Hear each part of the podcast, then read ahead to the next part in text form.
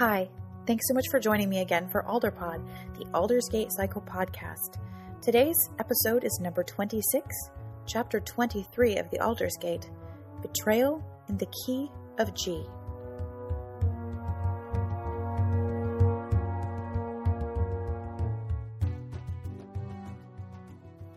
I don't know how this works, thought Emery. Doesn't matter. Just let me through. How how do I do that?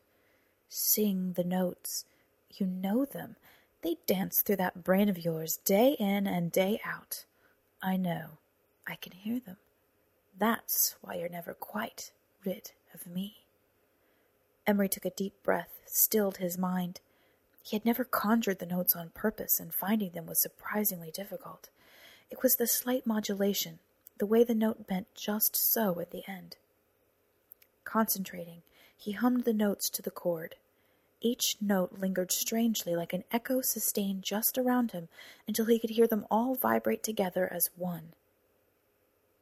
The shimmer appeared then before him, a darker spot in the blackness of the room, shifting and moving, then choosing a form, an enticingly beautiful female form, all curves and arcs. She, for the moment that's how he thought of the figment, stretched out black arms high above her head, and more of her became clear.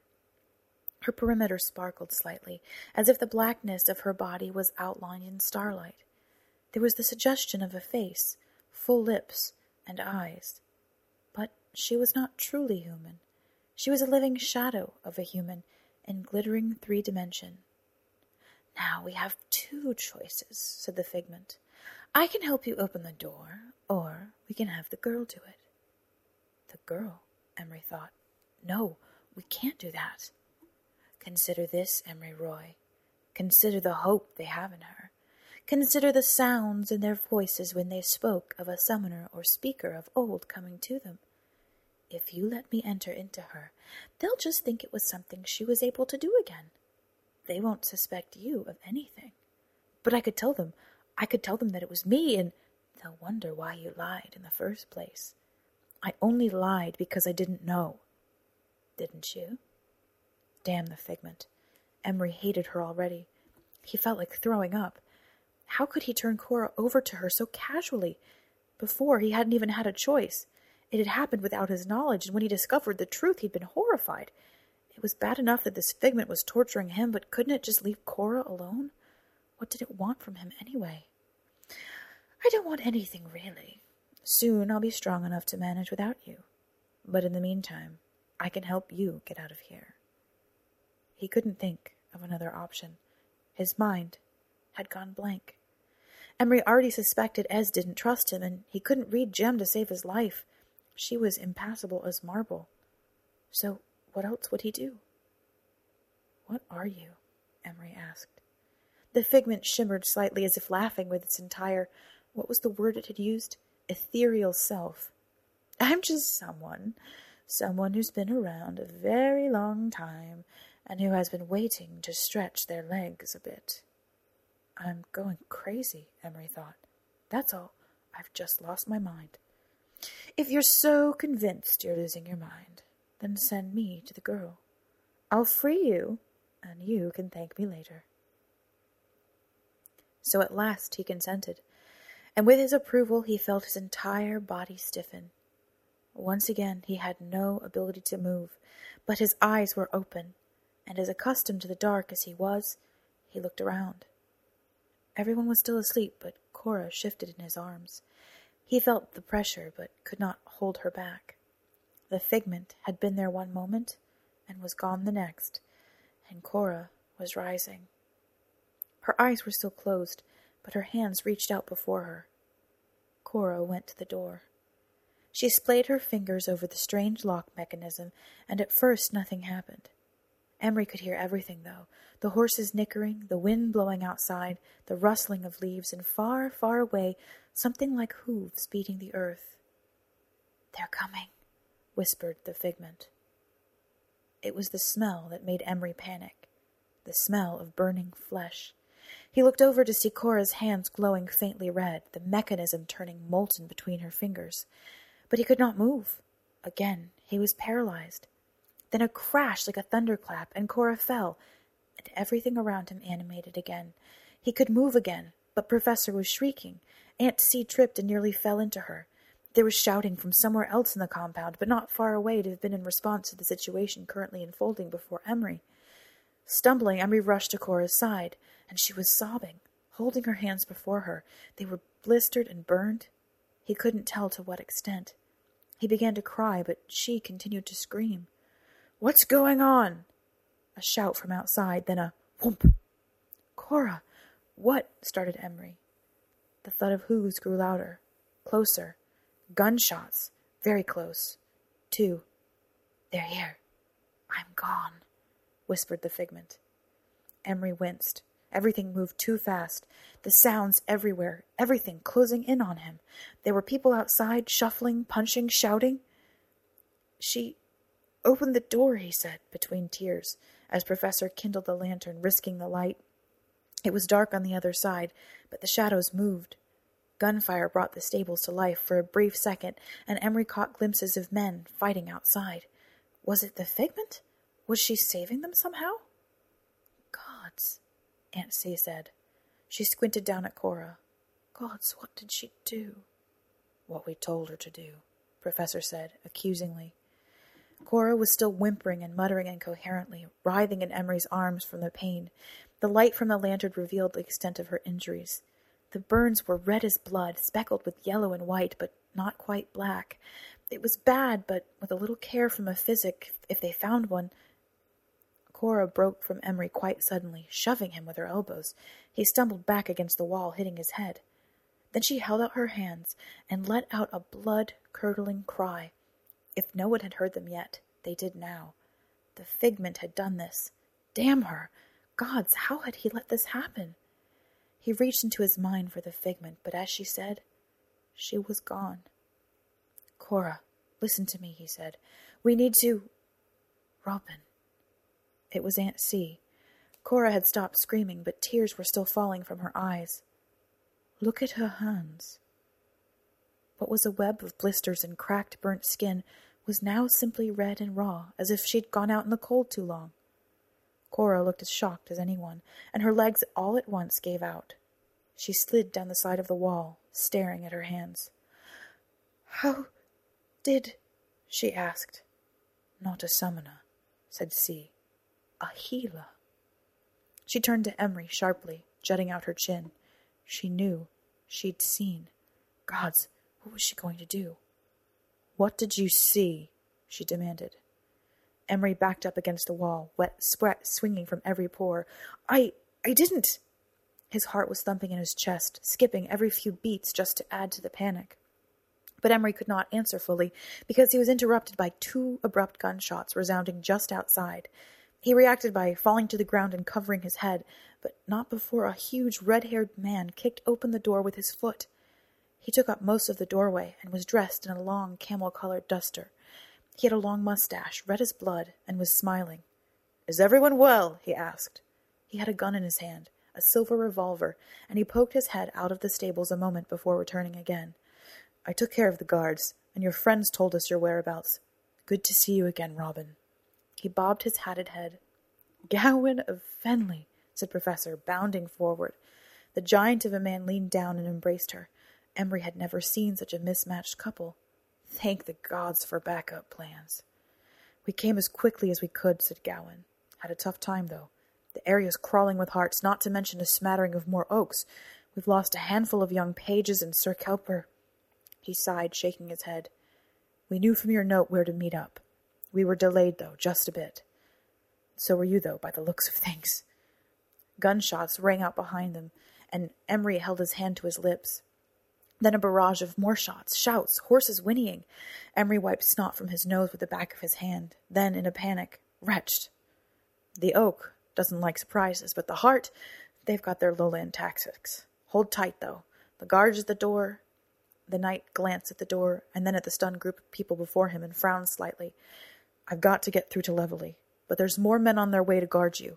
Din's got the front, Gresham's to the east, and I hope to the gods Renman's got the west well enough. We came at him from all angles. He reached into his boot and pulled out two knives. Then he gave one of his revolvers to Professor. Presuming they didn't leave you with protection, he said. He retreated. There was a shuffling noise as he explored the fallen knights, and then he produced two more guns. From our late guards. Watch yourselves. We'll be back. And that was Gawain of Fenley, said Cora, staring at the door where the man just was. He had been gigantic. His presence was remarkable, so reassuring and confident. She'd all but forgotten about the strange goings on until she noticed Professor leveling her gun at Emery. Professor, she started, what are you. But the little woman shot her a look as would wither a rose. Let me handle this, Professor growled. Aunt C was next to her then, putting her hands about Cora's shoulders. Let me see your hands. I'm fine, Cora said, trying to wiggle free from C. Cora, don't you realize what you just did? asked C. I, I don't know, she said softly, trying to recall. It had all happened so quickly, and her dreams had melted into reality so strangely she could scarcely detangle the threads. I was dreaming that I had my hand in the fire, and I woke up, staring before the door. Then I, I saw my hands. I started screaming, but then I remembered. You remembered? asked Professor, Hirsch, gun still in Emery's face. It was silly and a little childish, but Cora was beyond feeling in any way self conscious for her explanations. Either way, she had done something remarkable. Flexing her fingers, the folds of skin felt a little tender, but not anything that would linger long. It was miraculous. I remembered my mother, she said softly, closing her eyes. The vision of Estelle Gray had been so clear. In her terror, Cora had remembered an instance when she'd skinned her knee, and her mother had tended to her. With a little hot water and a bandage, she'd tidied up the knee.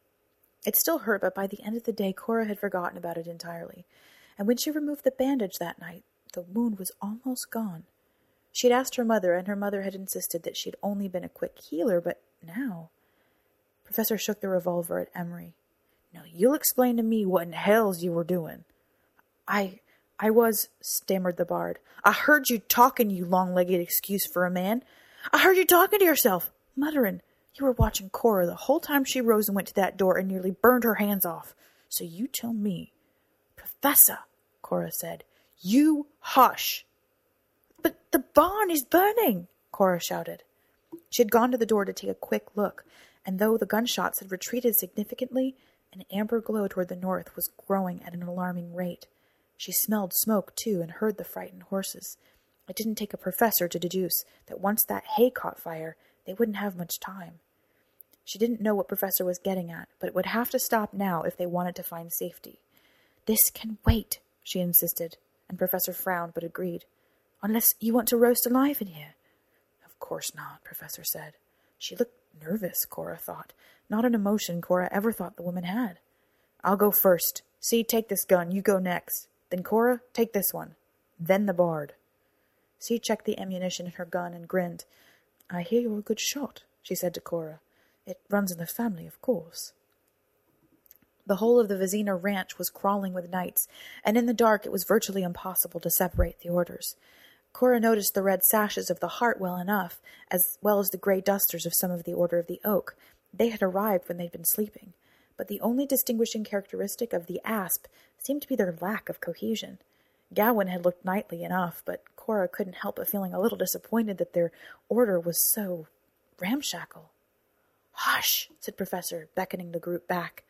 They had moved from the stables to the smithy and were peering around the corner into the proper courtyard. A mounted knight fell in pursuit of another, hitting the gravel with a sickening crunch. The fallen knight, however, rolled cleverly and scurried to the side, reaching for something at his hip. And that was when Cora saw the knight's hat fall off and a pair of long braids spill out.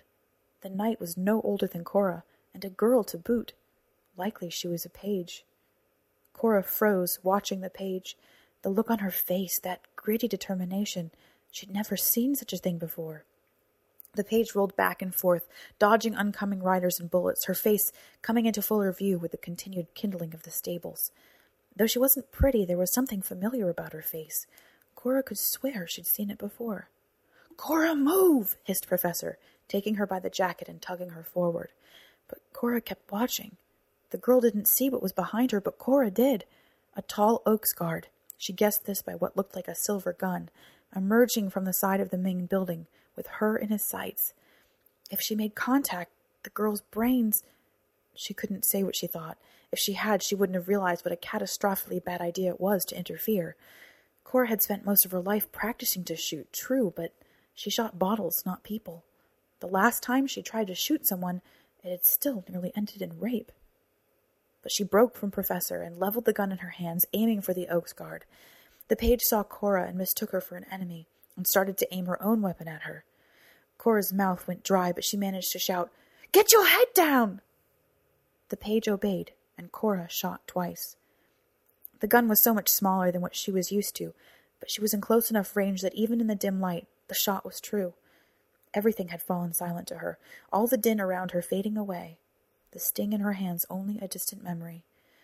She watched as the Oaks guard crumpled and gurgled and was silent.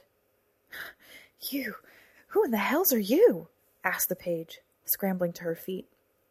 A friend, said Cora, running to the young woman and crouching behind her.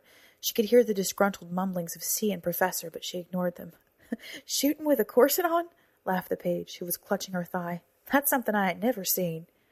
Cora glanced down at the page's leg. Blood was seeping through her fingers, flashing darker and redder in the flickering flame. What's your name? she asked.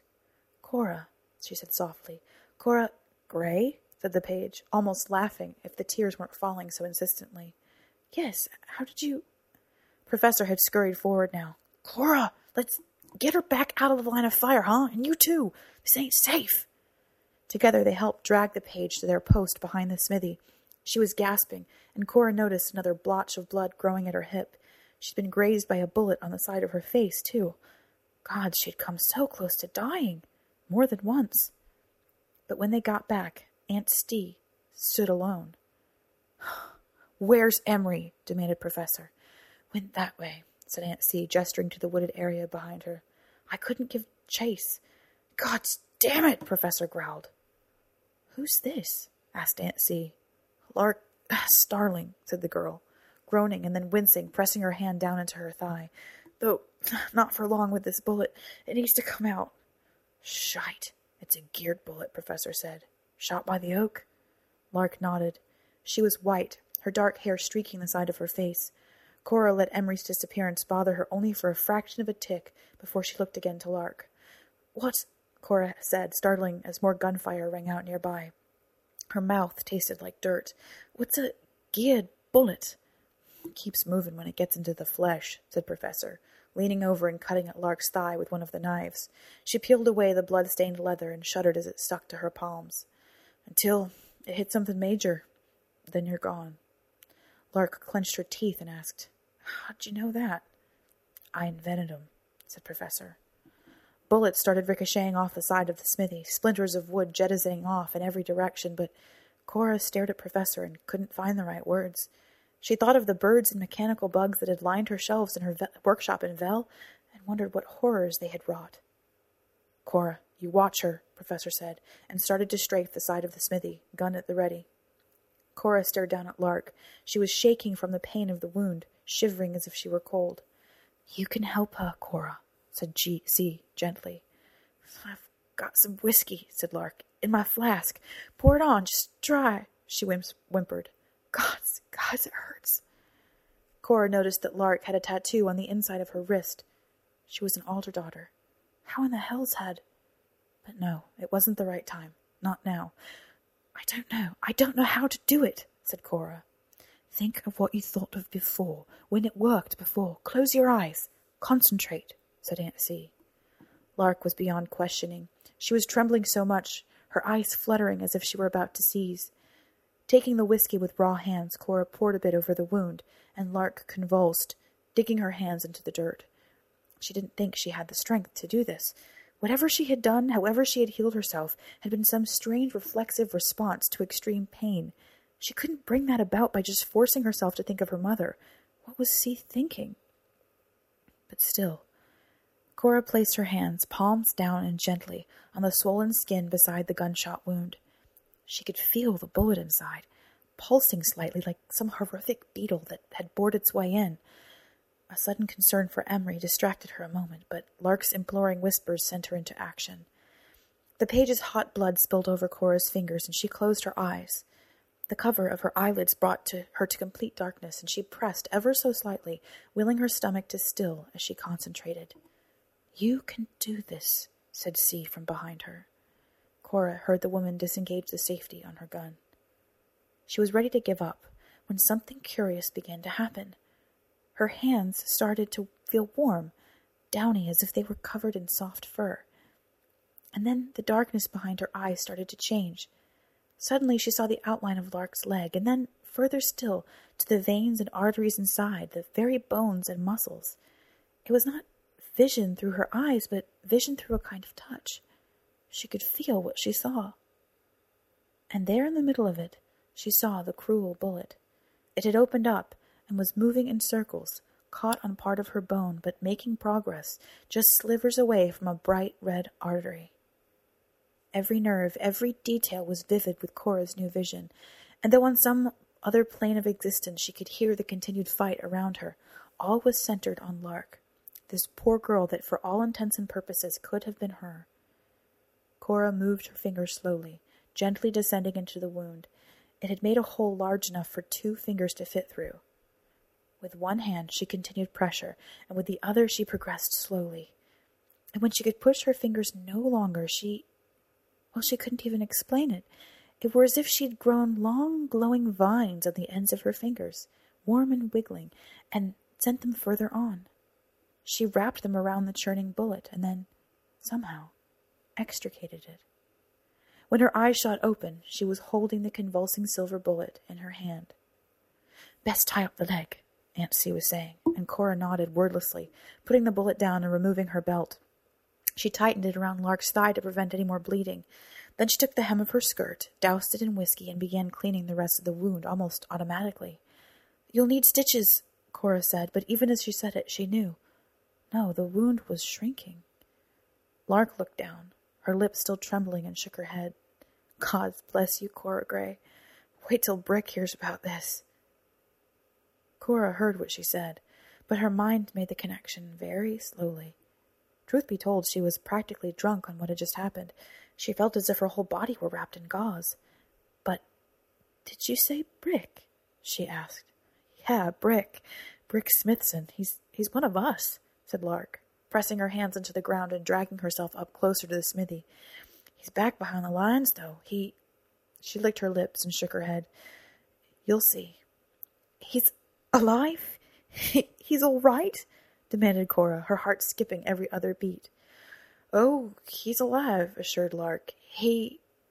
But Lark did not finish, as the stables had just exploded, and fiery fragments of wood and metal rained down on them from above. Emery thought he'd managed to run far enough, but now he was thoroughly lost. What a stupid idea to run away! But he was terrified then. Professor knew he'd done something, and how in the world was he to explain it without losing Cora's trust forever? No, this was better. Gods, he hated himself. The figment was gone, and he was standing in the middle of a copse of trees. Far off, he could see the amber glow of burning stables, and every once and again the resounding barrage of gunfire could be heard. He could hear water running, though. Water, he thought. I could use a drink. Regardless of the quality of water he found, he kneeled down on shaky legs and cupped his hands, bringing the cool draught to his lips. He drank greedily, the cold water helping to regulate his temperature back to normal. He'd been running for so long, his face was still burning. That's when he realized he'd forgotten his instruments.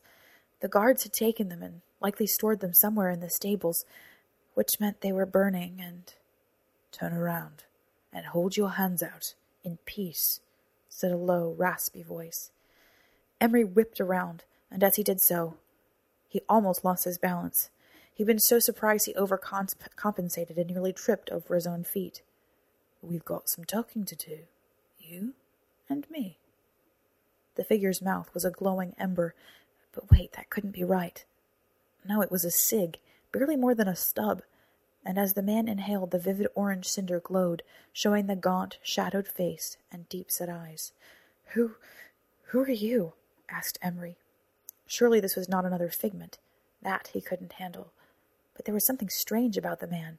For one, he was nearly as tall as Emery, and even thinner, and he had a pin on the lapel of his duster, something he couldn't quite make out. He exuded a strange pitch, a vibration. Emery could swear it was in the key of G. The name's Lee Renman, said the man, puffing out tendrils of smoke, and I've been waiting for you. He was going to die. Emery was surprised how little it frightened him. At least with death he'd be free from the guilt that was spreading like a cancer through him. At least with death he wouldn't have to love so much, to hurt so much. He could let Cora love as she wanted, without knowing how little she cared for him. You might as well get it over with, Emery said, putting his hands down. I wouldn't blame you. He laughed, and it sounded like coal being raked in the fire. I'm not here to kill you, lad. I'm here to help you. Help me. Emery said it, didn't ask it. The words sounded like a tenuous plea for help, but that's not what he wanted.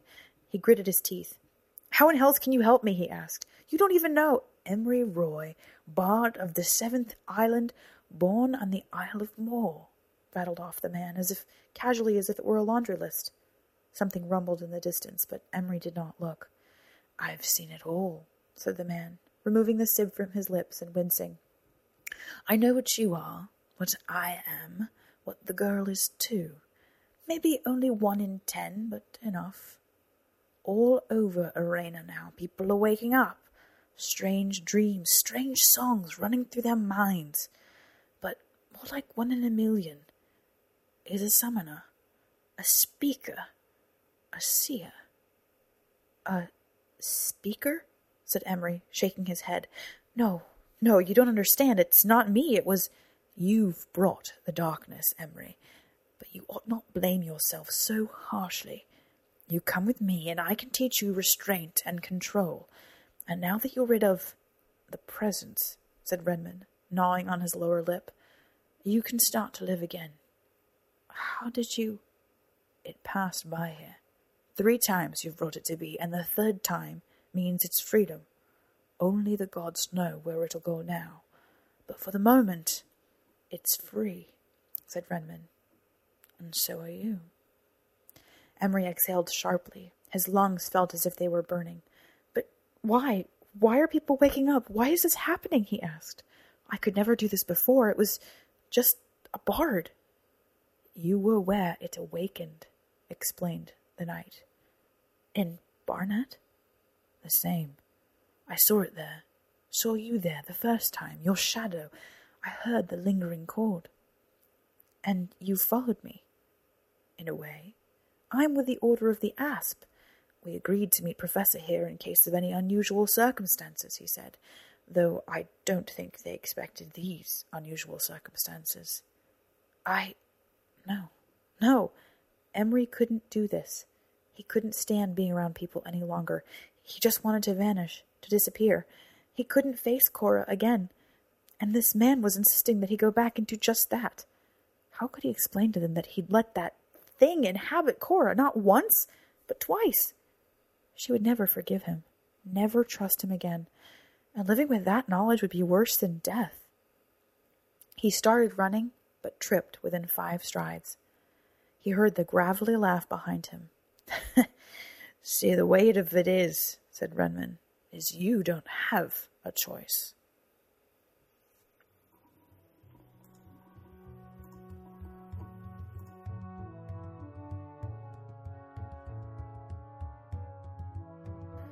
Well, a few podcast notes for the end of episode 26.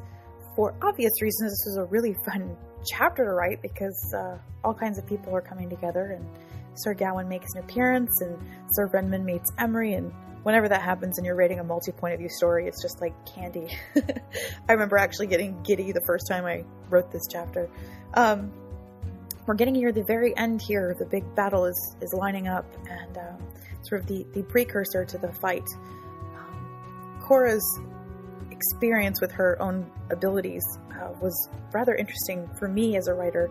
I had totally expected, up until that point, um, that she sort of didn't have any powers, or if she did, they were sort of a different line altogether. And when the scene actually happened the first time, I really thought this would add a very interesting level or layer to her character development, this ability to heal. Sort of this almost in the in my opinion kind of like the coolest thing you could possibly do with superhero powers. You know make people better magically make people better. And um, where she goes with that in the next couple chapters and further is definitely important.